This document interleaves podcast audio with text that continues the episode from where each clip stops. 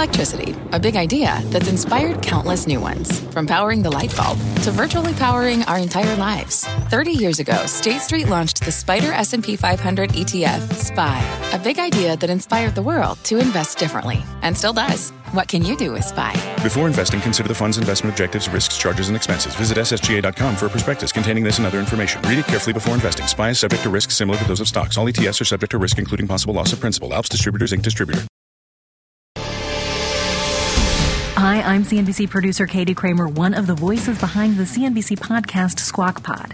In these times of uncertainty, we want to make sure we're bringing you, our listeners, as much information as possible as quickly as we can. That's why we're sharing with you now a CNBC special report, Markets in Turmoil. Listen in.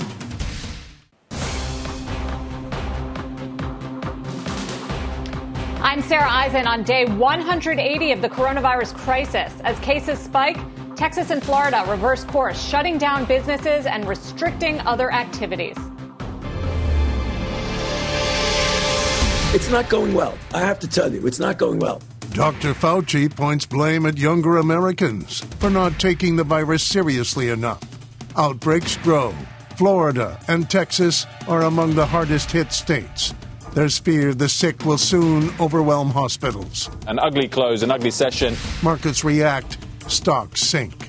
This CNBC special report, Markets in Turmoil, starts right now. Here's Sarah Eisen. Welcome, everyone. We begin tonight with the dramatic spike in virus cases throughout many states, most notably Texas and Florida. Both states rolling back reopenings. Dr. Anthony Fauci sounding new warnings today. Florida, California, Arizona, Texas, places like that. There really is a difficult situation because as individual states, cities, locations are opening up, uh, they're, they're really seeing a, a, a, a serious concern of increase in cases. And it isn't just because they're doing more testing. There are more cases, there are more hospitalizations in some of those places, and soon you'll be seeing more deaths. If you say you're going to go back into lockdown, there'll be an absolute pushback on that. You might have to do it. You never take that off the table. But before you do that, how about doing the things that we said all along you should do? For goodness sakes, avoid crowds, wear masks. When you see mostly young people, I totally understand the desire and the urge, since you've been locked down so long, to go out and just let it let it rip, as they say. Just go out and have a great time. You've got to understand that a we're seeing more and more situations where young, otherwise healthy people who get infected are getting seriously ill. So you have a responsibility to yourself. But as important is that when you get infected, even if you don't have any symptoms, you are part of the dynamic process of propagating a pandemic that's killing people. Texas has become one of the nation's most critical hotspots. There's fear things are so bad, hospitals are on the verge of being overwhelmed. Dr. Salil Bandari is an emergency room doctor at Houston Memorial's Hermann and is with us live tonight. Dr. Bandari, give us a sense of what it's like there right now. Yeah, I mean, uh, it, it's a very critical time in, in, this city, without a doubt. Um, just just to give you an, an example or, or, an idea of where we're at, uh, prior to June 1st, we had about 160 patients across our hospital systems that were infected with COVID, and, and now we're at about 500 patients uh, throughout our hospital systems that are infected with COVID. And even yesterday, we had 6,000 new cases uh, in Texas uh, of, COVID. So there's definitely a, a, high degree of concern amongst everybody here at the hospital, in our hospital system, and, and all throughout the city. What are you seeing in terms of the ages of people being hospitalized and those being admitted to the ICU? Because we're hearing a lot that it is younger people contracting the disease and, and those are the new cases. But if so, then, then why are they being hospitalized and, and why are they being admitted to the ICU? We did not see those young ages when we went through this here in New York. Yeah, no, that's definitely that's definitely a paradigm shift that we're seeing a little bit more uh, than we were seeing before. Uh, there are a larger percentage of, younger patients uh, that are coming into the hospital compared to before. Uh, the good thing is, is that usually they don't end up staying in the hospital for as long as some of the older patients. But that definitely is something new that we are seeing compared to before. Is that slightly larger percentage of patients of the younger population. What's your capacity at this point? Can the hospitals handle the surge? Yeah, and that's a great question. I think there's been a lot of misinformation about that, uh, but I just wanted to give you a better understanding uh, of where we're at in that specifically. Um, right now, the, the Texas Medical Center, uh, we have 1,330 beds that are available normally. Our normal capacity is 1,330. And yes, those beds are, are pretty much full at this point in time. However, uh, we have prepared for uh, a surge capacity as well, and that's about 373 additional beds uh, as that surge capacity. If those fill up, there are about 500 additional beds beyond that potentially uh, that we we could utilize as well. So right now uh, we have extra beds to, to care for some of those people using our surge capacity. But if the rates continue as they are right now, if the, if the rates continue to the degree that they are right now, two weeks from now could be a very, very different story. Tell us about some of the treatments that you are using. Do you have access to remdesivir? And if so, do you have to ration it?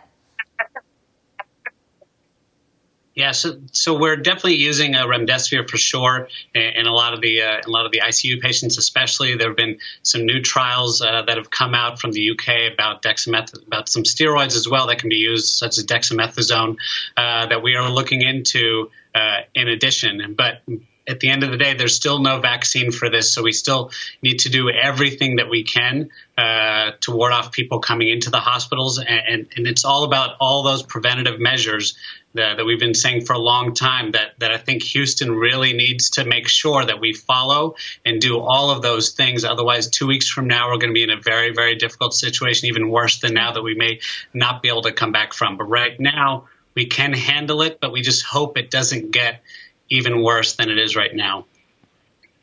Governor Abbott did roll back some of the reopening plans today, including shutting down bars and rafting. Is that enough from your perspective, or, does he need to close more? Yeah, I mean, I think that was definitely a needed step, uh, without a doubt. We may end up needing more than that. I mean, here in the city of Houston, uh, Judge Lina Hidalgo has issued a stay-at-home advisory uh, for for all residents of Houston. And, and, I think at the end of the day, we, we all know uh, what to do for this virus. There's no mystery as to how to to flatten the curve and bring down the curve. We know that what works and what doesn't. We know that we just need to stay at home and, and avoid contact with all those uh, extraneous people or going out to different places. It, we know what to do, and I, I, think we may end up needing more than that, but we'll, we'll kind of see how it goes. Uh, but for right now, that was definitely a, needed and a good step. Dr. Bandari, thank you very much for taking the time tonight. We wish you well in this fight on the front lines. No, thank you. Florida setting a new daily record for COVID 19 cases today as well. Dr. Marissa Levine is the director of the Center of Leadership in Public Health Practice at the University of South Florida. Good evening, Dr. Levine. Thank you for joining us tonight. Good evening. It's good to be with you. What are you seeing in terms of the Florida cases? How localized are there, and, and how much is just community spread that's, that's everywhere in the state? Well, there's significant community spread. It's definitely worse in the more populated areas, but we've had some issues in our rural areas too, particularly with individuals who are in the migrant farming community. How are you protecting Florida's elderly population, which is one of the biggest in the country? Well, there were efforts initially to focus on the congregate care facilities and in effect, they've been locked down. The problem we had initially was that uh, workers coming in and out were uh, spreading uh, coronavirus. So now there is a mandated testing uh, for all those facilities, and we have it under a little better control. I think that was a really important step for Florida to try to decrease the death rate from COVID. Are there efforts underway for contact tracing, Dr. Levine, in, in any way that is effective at isolating cases and controlling the spread? There have been efforts, and you know the the infrastructure wasn't really there to do what we needed to do. There have been efforts to add workforce and to increase the capacity, but right now, quite frankly, with the rapid rise in cases, I don't see how contact tracing can keep up with this and do what it's really intended to do, which is to snuff out uh, smaller outbreaks before they get larger. So, what is the hospital situation there? Are, they equipped? Is there enough capacity to deal with it? Enough beds? There is for the moment. Uh, Florida has a good bed capacity in general. Like many other areas, when elective procedures started up again, the hospitals got very busy because there were a lot of people who put off uh, procedures and put off care. So the hospitals are pretty busy right now. They do have capacity.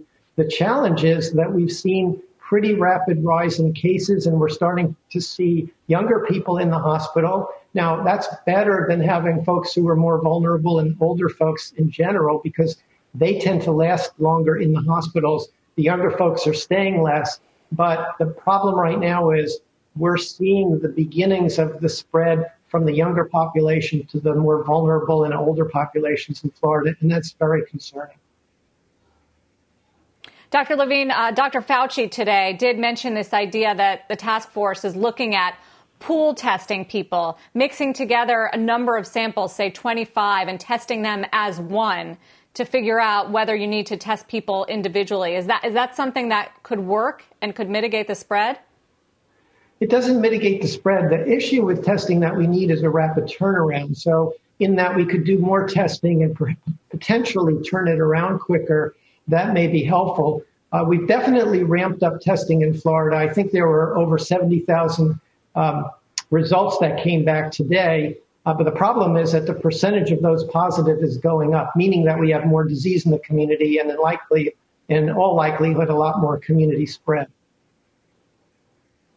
Also, wanted to ask you about some news that's coming out of Europe. Uh, the New York Times is reporting they're very close on putting in place a policy that would, would ban travelers from the United States going to Europe. Is that fair? Well, I can understand that. It's really unfortunate that we're in the situation we're in. Your last speaker talked about uh, we know what to do. We just need everyone to do it. This is a health issue, not a political issue. We actually have more evidence now than ever that wearing a face covering can be extremely helpful. Uh, but we need large percentage of our community population to do that for it to be effective. So if we could do the things that we know will work, the physical distancing, the face coverings, and the hygienic practices, uh, we could potentially keep this economy going. But right now we're in a pretty bad place if, particularly if we can't get people mobilized to do what they need to do. Dr. Marissa Levine, thank you for joining us tonight. Appreciate your You're time. Governor Abbott in Texas slowing down those reopenings and rolling others in the Lone Star State. That includes shutting down bars and scaling back restaurant capacity. Steve Adler is the mayor of Austin and is with us tonight. Mr. Mayor, thank you for joining us tonight. Is that enough? Did the governor go far enough toward rolling back the reopening? You know, we're appreciative that he that he did that. Uh, you know, there's probably more that, that, that we would like to see happen. Uh, and we're going to continue talking to the governor's office. But at this point, we're in crunch time. You know, I'm appreciative that he recognized that if we stayed on our current trajectory, our hospitals are overwhelmed uh, early July, early to mid July. Uh, this is the time when my community now really needs to come together and, and be just religious about wearing face coverings and doing the social distancing. You're obviously a, a blue mayor in a red state or a red governor. How has that helped or hurt the, the, the effort here? How has that challenged? I mean, it has unfortunately become a political issue in this country. You know, and, it, and, it, and it's horrible that something that is just pure public health would become a political issue. Uh, but, you know, following the lead of what's happening with the president in Washington, uh, it, it, it, it's happening. Uh, I have too many people in my community working off of the what's happening with the, with the president that don't think that this virus is real, uh, that don't appreciate the importance of wearing face coverings. Uh, and my governor then opened up our economy and did it too quickly. And did it in phases, but didn't didn't analyze what the numbers were in between moving from one phase to the next phase to see what would happen. And the messaging has not been as strong as it needs to be throughout this process that you can't open the economy without the, the, the quid pro quo, without the community also being just vigilant with respect to wearing face coverings and social distancing. And that lack of connection, I think, is uh, one of the key reasons why we're in the situation we're in right now. I know you've been pushing for, for masks. What else have you been doing, Mayor Adler, to prepare? I mean, unlike New York, you've had months now to at least help get hospitals in the right shape and contact tracing and everything else that, that could help us fight this. How have you used those that time? You know, we're in a lot better position than than than we were back in March, and and I think uh, New York and some of the other cities, uh, we're in a much better position with the personal protective equipment and the supplies. Uh, real importantly, we now understand the, the, the virus better and the hospital stays has been reduced from what it was in, in New York. But we've been able to model the virus.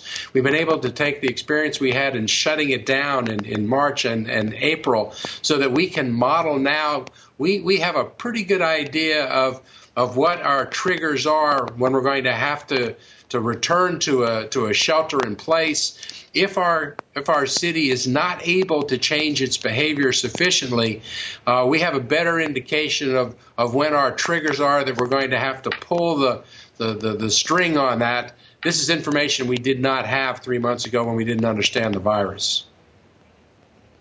What are you telling businesses right now about whether they should close their doors, whether they should make their customers wear masks? I mean, so much of it is on their shoulders now without any kind of federal policies it is on their shoulders. And quite frankly, I wish my governor was just making it mandatory that everybody in the state had to wear a mask whenever they were around other people. Uh, we had that order. Uh, it was mandatory. People started wearing the mask. The governor took that away from us. Uh, we now have it back a little bit, uh, but it's only through businesses, which means we're not covering people who are not in businesses.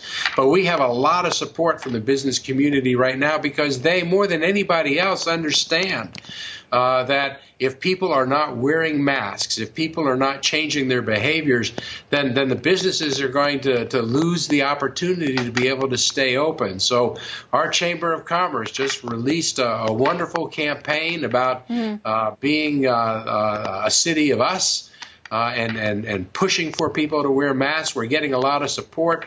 We were asked by many of our businesses to try to get back to a mandatory mask situation. They understand the importance. Uh, and and big, really, our biggest obstacle at this point is the messaging coming out of Washington, D.C. So, well, Mayor Adler, ha- have you been in communication with the governor? It seems like you're really at odds here over this issue. Well, have been in communication with the governor, urging him to, to take steps to, to, to pull back, and I'm appreciative that he's done that today. Uh, closing bars is a is a is an important thing you know, you have to, you know, we're, we're different parties and we certainly have, have butted heads a lot on a lot of different issues. Uh, I think he's one of the first Republican governors to pull back today, and I'm happy to see it. Uh, Democratic and Republican mayors in our in our state were asking him to to do this kind of thing for us, uh, and and quite frankly, um, now's crunch time, and we need everybody focused. Mayor Steve Adler, thank you for joining us tonight from Austin. Sarah, thank you. Here's what's coming up next. During a dark time, something really special and beautiful. They do, but that's far from the full story. It's in their own words next tonight. Before the break, our country on this Friday night, June 26th.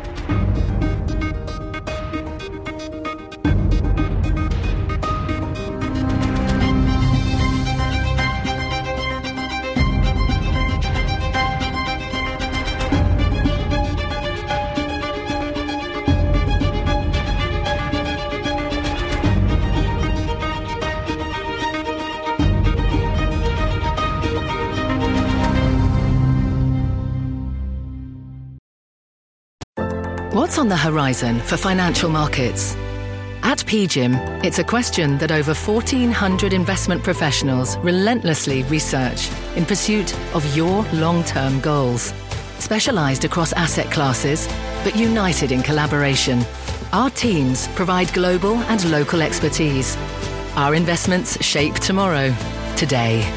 Pursue your tomorrow with PGIM, a leading global asset manager.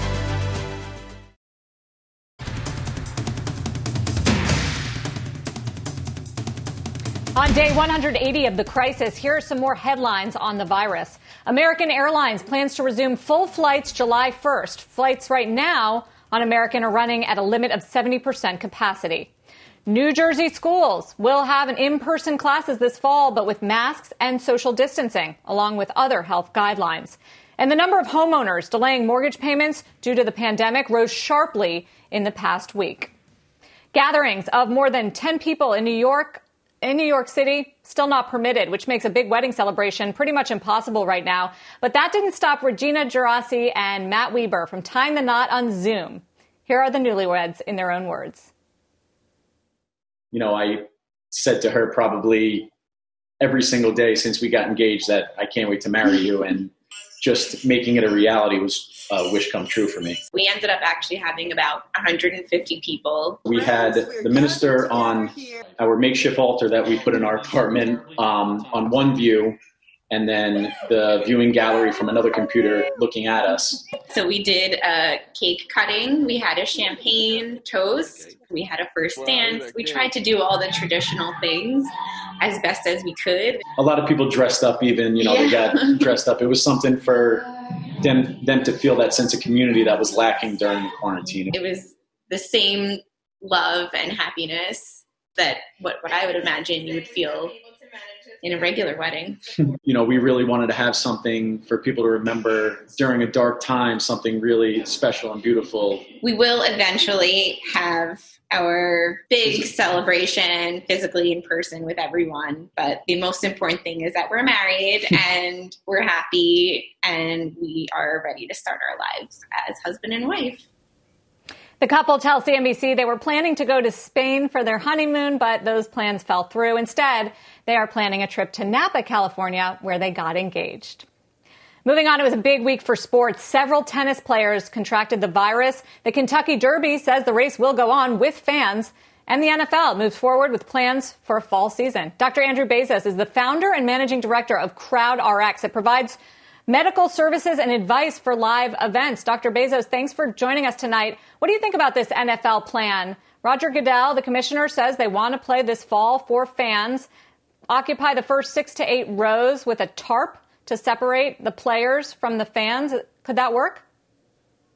Well, I think we've been in the huddle long enough, and it's time to come out at some point and try to run a play, recognizing that we're going to have to adjust to testing and, and what happens over the next month or two. Um, the last time I was on, we talked about, well, a couple months from now, things will be better. I just don't, I, I don't see us going forward worrying or, or thinking that we're going to have a change in the next month or two. So we all need to come to some type of a plan, execute it, and to be ready, ready to, uh, you know, call an audible at the line.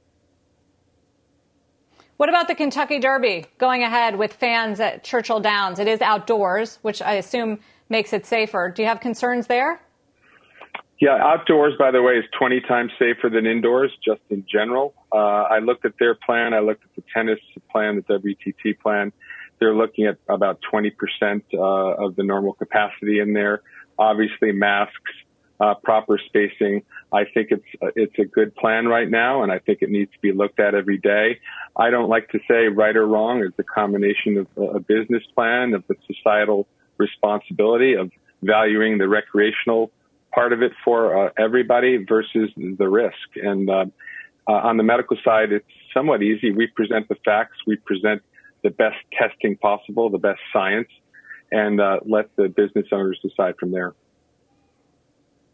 James Dolan with an interesting op ed. Uh, he's CEO of Madison Square Garden in the New York Post today, suggesting a benefit concert at MSG where they send people antibody tests four weeks ahead of the concert to screen who has antibodies. A lot of New Yorkers do, and then they get to, to come. Is that is that a model that could work as we are seeing more spread in this country? I think it's a model. I applaud innovation. No one knows the answer. I think Mr. Dolan is potentially onto something there. I personally wish I had antibodies. When, when I play tennis, if my partner's got antibodies, I'm, I feel much better. And I do think antibodies confer uh, a level of immunity. For how long, we can't say. But the vaccine, when it comes about, is designed to make your body create antibodies. So, yes, I think antibody uh, positive people should get a special priority going forward. Um, I think there's a lot to be thought through with, with that concert, but I, I, I, like the innovation. I like the aggressiveness. Again, I think as a society, we need to come forward and make a plan and stop waiting for in a few weeks or in a few months because this virus is here. It's here for a long time. So we need a playbook. So I, I applaud uh, looking at that plan. You're going to have your hands full as these sports try to come back online. Dr. Andrew Bazos, thank you for joining us. Thank you. Here's what's coming up next.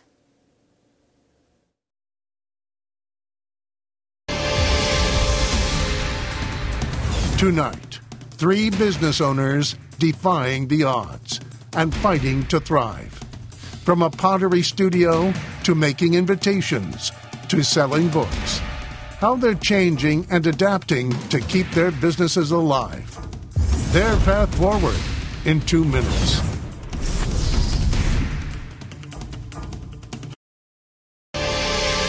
American business owners who thought they saw a light at the end of the tunnel are now in survival mode once again. Cases rise, fear grows. People in this country stay home. Spending slows. Tonight, three business owners on their paths forward. Once again, Here's Sarah Eisen.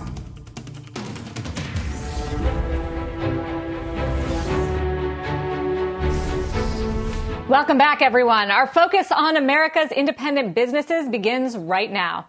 Before we bring in tonight's owners, I want to introduce Stanford University professor David Dodson, who will be with us to help give some advice to tonight's business owners. Professor Dodson, it's, it's good to have you back here. You're in the state of California, which has seen rising cases. You advise, I think, 32 businesses, many of them in that state. What are you hearing? Well, there's a lot of fear right now because there was optimism, of course, about, you know, two or three weeks ago that things were opening up.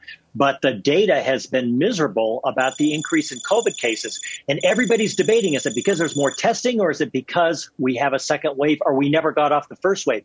And it is petrifying business owners because unlike a few months ago when Congress showed a willingness to try to build a bridge to get to the other side, basically what they're hearing is no more bridges. So people are worried. Are they seeing a drop off in demand yet, given the rising case numbers? Not so much that. It's just that they're not seeing the increase in demand that they were hoping for. So restaurants were thinking, okay, being open 50% capacity ain't great, but it's sure better than being shut down. And now they're opening up and they're saying, I don't know if I'm going to be open at 50% capacity. These are the kinds of things that they're trying to grapple with. And then, of course, we don't know whether there's going to be sporting events, and that means that no one's going to buy hot dogs and beer. And so people are all wondering, not only is the business, is the economy going to come back, but what is the slope of that curve? And the slope of the curve they thought was going to be like this. It's looking more like this.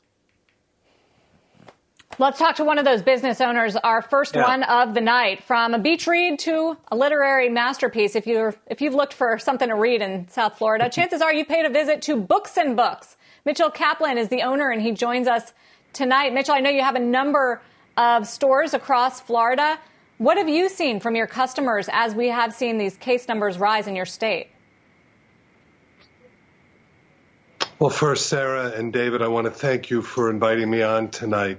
Um, it's a bit scary out there. Um, we have seen a rise over the last couple days. I think today in Florida there was a rise. Uh, we've had about 9,000 cases.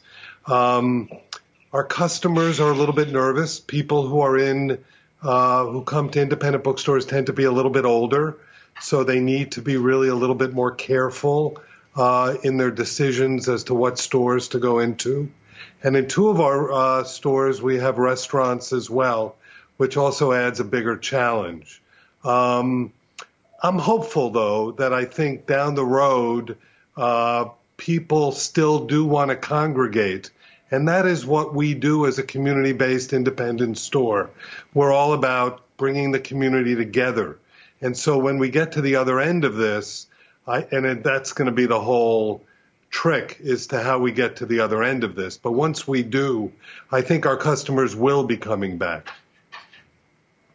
Mitchell, you know, it's amazing that you've survived. So many small independent booksellers across America have been hit even before this pandemic, obviously battling the online sellers like Amazon.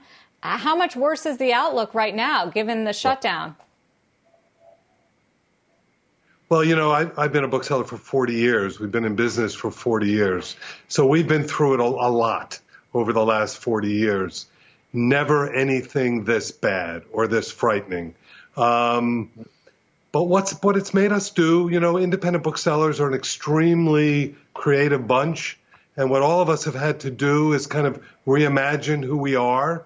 And we have, uh, you know, books and books overnight has had to become a virtual store.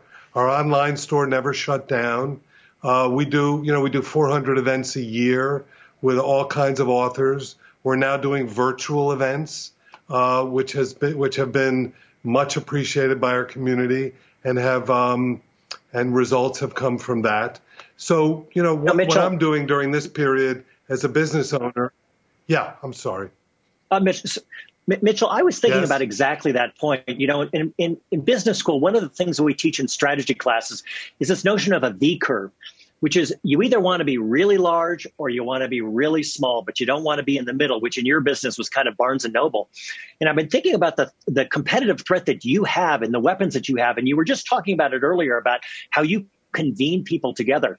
And you have these three or 400 events that you hold every year with authors and speakers. And I'm thinking about that in terms of content. And, and if you think about that, you are a content provider. You also sell books, but you have this content. Think about all the organizations out there that are dying for content churches, synagogues, clubs, Ducks Unlimited. They've got members and they want to be able to shove some information, some content, some speakers down there. So, to the extent that you can build some bridges with these organizations, I would think that would be a way to take your Facebook page of 40,000 users and turn it into 140,000 users. David, that's beautifully said. That's exactly what our mission is. We are constantly partnering with law firms, with churches, with synagogues. Um, that's exactly what we're doing. One of the things that we do, and we've done it for many, many years, is partner with the, the, the largest community college in the country where we put on this gigantic book fair called the Miami Book Fair, where we have yeah. 600 authors come. So you're exactly right. We use. Well, Mitch, Mitchell, We the other, the other thing about this V curve. Yeah, yeah. The other thing about this V curve is that people tend to think that software is for the big guys. And I want to say that software is the most democratizing technology out there. 20 years ago, you couldn't do what Amazon can do. Now you can do that. And you're an extra- extraordinary threat to Amazon because you now can sell books online and you could do the things that we were just talking about with the organizations. That is a scary thing for Amazon and something they didn't have to face 10, 15 years ago. So I would advise you to step on the gas on the online sales because I think you can be a formidable force against Amazon. Well, I think you've just given us a brand new um, moniker that we can use on our bookmarks. Books and books, an incredible threat to Amazon. That's what I think we want to do from now on. Good to hear. Um, I have one other thought so, for you. But, David, what you're saying is absolutely true. I'm sorry. Go ahead, Dave. So, Sarah, what I was going to what I was going to ask Mitchell about was was how the PPP loan worked for you or didn't. And I understand that you used the PPP loan to bring employees back to have them stay at home and do nothing. That sounds like you were the unemployment agency for Florida, not that the loan was used to help you get restarted again. Well, that was what happened. You know, the PPP loan, we got it in the very first round. And unfortunately, we were closed down which was the case with most small businesses around the country yeah. at that time. So for the very first part of the use of the PPP loan, we we're basically taking the place of the Florida Unemployment Office, hmm. which unfortunately is not a very good one. So I was very happy to be able to do this for my employees to give them the help they needed to get through this very difficult time. I did keep a number of employees who came in because our online store was very vibrant. The community came out in droves to support us online. And you're right, they, they, they transferred their, their, their online business from Amazon to us yep. and to a lot of other indie bookstores as well. Yep. Good for you. That's great to hear. And Mitchell Kaplan, to go for that, the best of luck. We, we Thank appreciate you, Sarah it tonight from really Books and Books in Florida. It. You too. There's a lot more ahead tonight. No weddings, no fancy invitations, no business. How this owner is remaking everything. And the whole company is a team of problem solvers. How this company went from greeting cards to maybe saving lives. Before the break, our world on the 180th day of the coronavirus crisis.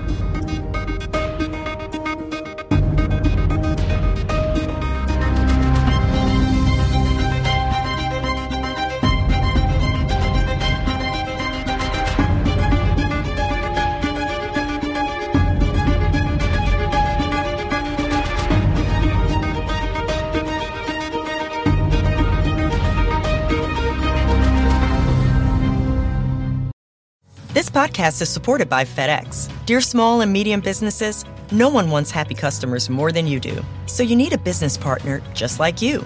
Like FedEx, who understands your passion for serving your customers because they have the same commitment towards you. That's why FedEx offers you picture proof of delivery, packageless and paperless returns, as well as weekend home delivery to 98% of the U.S. on Saturday and 50% on Sunday. See the FedEx service guide for delivery information. What's more, FedEx Ground is faster to more locations than UPS Ground. Trust FedEx for timely deliveries. See what FedEx can do for your business. Absolutely, positively FedEx. With the Wells Fargo Active Cash Credit Card, you can earn unlimited 2% cash rewards on purchases you want and purchases you need. That means you earn 2% cash rewards on what you want, like season tickets to watch your favorite team, and 2% cash rewards on what you need, like paying for parking. That's the beauty of the Active Cash Credit Card. It's ready when you are with unlimited 2% cash rewards. The Wells Fargo Active Cash Credit Card. That's real life ready. Terms apply. Learn more at wellsfargo.com slash activecash.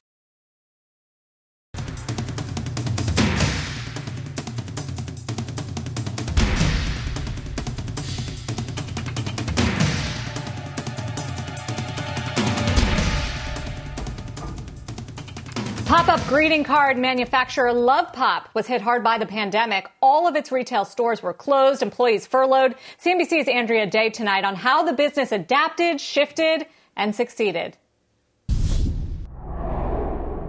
We had uh, 10 locations um, open going into this, and all of those are currently closed.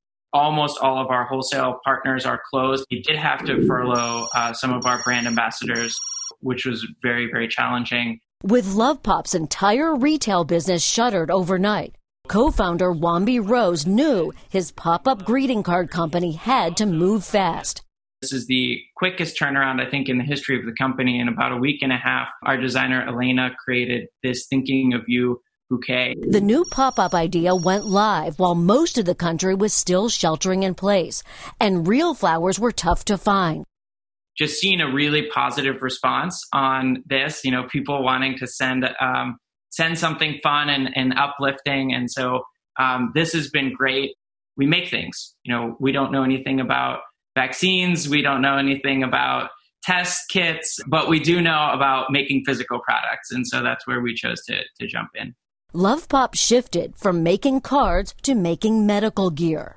We have created and have just delivered our first batches of 25,000 face shields. We're in the process of, of making several hundred thousand gowns that are going to hospitals in the Northeast. On our face shield design, we did find a way to love pop it.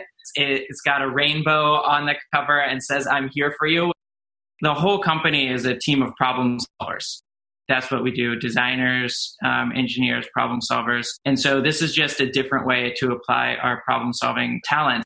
It's really just a different world. Whereas before we might have had one forecast, now we have multiple. And we just have to make sure that all the decisions that we're making are robust to different scenarios. And it means a little bit more work, but it also means that we're thinking more critically about the decisions that we're making. And I think it's going to put us in a good position because as a smaller company, we're quite nimble. And I think that agility is what's going to enable companies to thrive.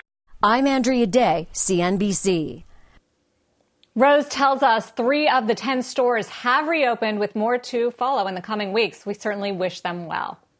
Well, weddings around the world and around the country have been canceled as the economy has had to shut down. When things were seemingly about to pick up, Texas announced a pause in the reopening.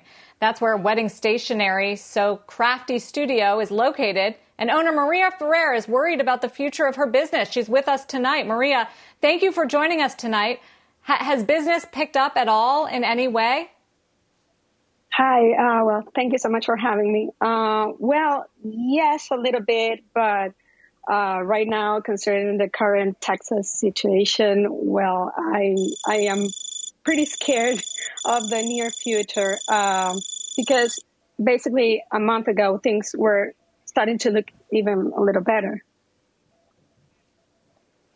How are people Maria, thinking was... about weddings right now? Are, are they planning their weddings? Yes, they actually began playing, uh, planning their weddings again, probably for fall and even for the end of the year, and everything looked great. Uh, but uh, right now, at this moment, uh, it's very uncertain. Is there anything else you can do with the calligraphy and the and the skills that you use for these invitations as a side business while weddings are on hold? Uh, yes, I try to create new products uh, to introduce them uh, through my Etsy shop in order to keep the shop active. And uh, but in general, the business was very still. I think people were focusing on different um, things to invest on, or probably they were saving more money and not, um, you know, buying things like art or gifts at this moment but yes, I, I try to introduce a couple of different things to not be on hold all this time. You know, Maria, thinking of thinking of what you and Sarah were talking about, there's this concept that we think about a lot when we're evaluating businesses, which is selling new things to new people, selling the same things to the same people. Basically, you think about you've got new products and the same products, new customers and different products. And it seems to me that you've got an interesting opportunity because really your core competency is not a wedding invitation. Your core competency is you make beautiful things on paper. And whether it's birth announcements or it's uh, corporate cards or it's high end thank you notes, your core competence is making paper beautiful with words. And I would think that there's a whole market out there that is looking for what you have to offer. So my advice would be while you're waiting for the business, the wedding business to come up, start thinking about all of those new places that you could be doing business. Yes, and thank you for that because um, I think that's that's very accurate. There are many opportunities for me, uh, not only on the wedding industry but in other areas. Uh, I've seen a little been struggling. Um, I've seen myself struggling with some vendors. For example, if I have to access to specific kinds of papers, it's a really hard time to get them. But yes, there's there's a good time to explore new opportunities like digital design, for example. It's another mm-hmm. um, service that I included uh, lately because um, many people were actually sending um, their postponements um, just online to save some mm-hmm. money and then see later what to do with their actual date. Yeah. You know, I was thinking about what it must have been like for you in February, March when you're getting those phone calls of people saying they're canceling their wedding. So, and then I thought, well, some of these people must have wanted their deposits back. So you not only had to have your uh, business reduced, but you probably were sending money back to customers. What was that like yes, for you and your I family? Did. Uh, it was hard. It was a hard decision to take, but I had to think about not only my business but the other my clients' position because I didn't know, for example, if they were going to lose their jobs in the middle of this situation. Mm-hmm. So I was I, I decided to um, friendly uh, refund the deposits and offer offer you know easy ways for them to come back to me when they were ready. Uh, but it was it was really hard to see all the work go and sure go was. and go in just a week. It was really really hard. Maria, we hope it picks back up soon. Thank you for joining us to talk about it tonight. Thank you. Maria yeah. Ferrer from So Crafty Studio in Texas. There's a lot more ahead tonight. Next, remolding a business in the wake of all that's happened so far in 2020. We're back in two minutes.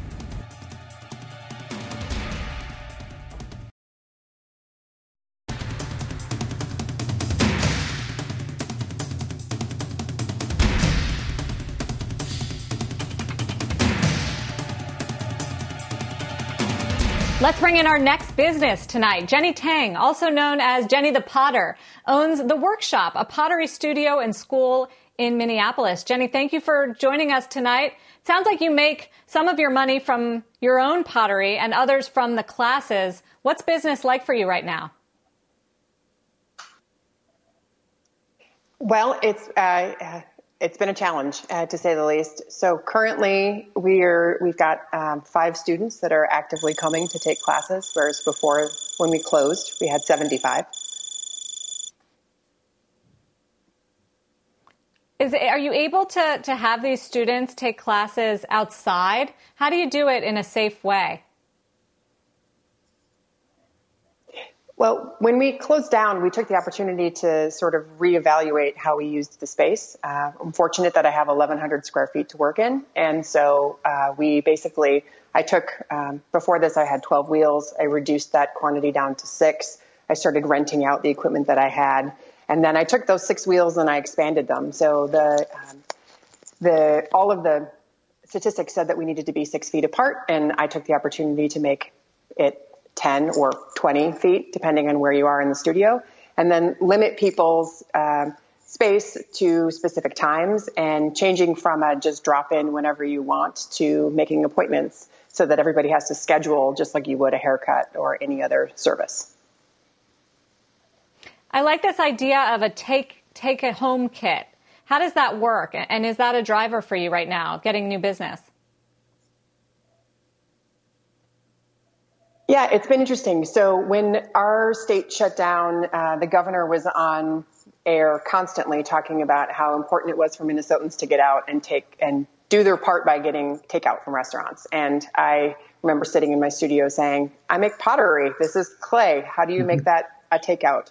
And then we decided to take sort of take a model that we had pre-existing, which was to do uh, classes and uh, parties and make that a takeaway service. And so we did curbside delivery and we did, um, uh, we had people stop by, Girl Scout cr- troops come where they were picking up multiple parties. Uh, people had birthday, like social distance birthday parties. We gave them kits with which that they could take home and they can work. And then we give them the support for those kits. And then what happens is, is they turn around and bring them back to us. So those customers have an initial experience and then they have a return experience when they have to bring the kits back to us or we pick them up and then they have pottery at the end of it.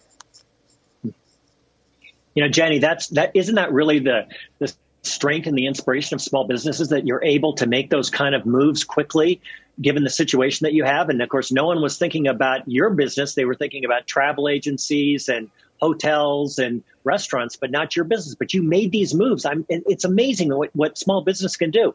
But i was thinking you know, when someone probably comes to your to your uh, facility there, they're probably not coming there to become an expert at pottery, although they want to be really good at it. They're probably coming for an experience. They want to get their mind off something. They want to use their hands. They want to meet new people. And there's this concept called share of wallet. And if you think about your business as not necessarily providing pottery skills and pottery expertise, but giving people this life experience, then there might be all these other kinds of life experiences that you could also offer to those people who have said they want to buy it. So instead of them giving you $30 of their share of wallet for these life experiences. Maybe it's 60 or $100 because they're coming to you for watercolors or they're coming to you for glassworks. And I'm wondering, given that, given that you have these people that want these life experiences, what else can you offer them? That's a great question. You know, um, I've always said that ceramics is my wheelhouse. It's the place that I'm most confident. it's the media that uh, resonates with me the most. But I try to surround myself with employees that have skills in other areas. And so I think that would be a great opportunity to sort of tap into maybe some things that, that they're interested in and having those as additional services yeah. as well. Yeah, and for your employees, you know, you might even consider since you've got something that's working and that your community loves, whether you open up another one or you franchise it to a different neighborhood that, that those people aren't going to come to you, what an opportunity for your employees too, because instead of them teaching one class on Wednesday, maybe they get to teach three classes on Wednesday. So you're providing more employment for your uh, workers as well as taking this concept that's working so well and bringing it to other communities in the Minneapolis St. Paul area. Yeah, I see my my main role is to provide space for community building. That's what we do. People come in here to learn mm-hmm. clay. That's the skill that I have. That's the skill share that I can that I can provide for them. But it's really about an exchange of ideas uh, between people and um, doing things with our hands so that we can creatively express ourselves. And then we do the work of community building and we meet our neighbors and we talk about what's going on in life. And we have plenty of things to talk about these days. yeah. Jenny Tang, Jenny the Potter, thank you for joining us tonight. We wish you lots of luck as you thank bring you so much for having back. me. And thank you to all of our business Thanks. owners tonight. Thank you. Professor Dodson, I know you had some some new statistics on sole proprietorships to sort of wrap up our final thoughts here. You know, I was thinking about Maria's situation, and she's a sole proprietorship. And so I had to look it up. It turns out that 77% of businesses in America are sole proprietorships just like hers, representing $328 billion uh, in the U.S. economy. And you know what? We let these people down because there was no support for sole proprietorships in the PPP program or the other programs. And so my heart goes out to people like Maria and the other 77% of American businesses who are kind of left behind over the last 200 days. Dave Dodson, thank you so much for being with us tonight. Great to get your thoughts from Stanford. On this day 180 of the coronavirus crisis, here are the latest headlines for you. Texas and Florida rolling back some of the parts of their reopening, particularly when it comes to bars. San Francisco is delaying some business reopenings that were scheduled for Monday. And the Dow falls more than 700 points today. And breaking tonight, Coca Cola says it's the latest to pause advertising on all social media platforms for at least 30 days for review. For all of us here at CNBC, I'm Sarah Eisen. Have a great weekend and a good evening. American Greed is next. This podcast is supported by FedEx. Dear small and medium businesses, no one wants happy customers more than you do. That's why FedEx offers you picture proof of delivery, packageless and paperless returns, as well as weekend home delivery to 98% of the U.S. on Saturday and 50% on Sunday. See the FedEx service guide for delivery information. FedEx Ground service is also faster to more locations than UPS Ground. See what FedEx can do for your business. Absolutely, positively FedEx.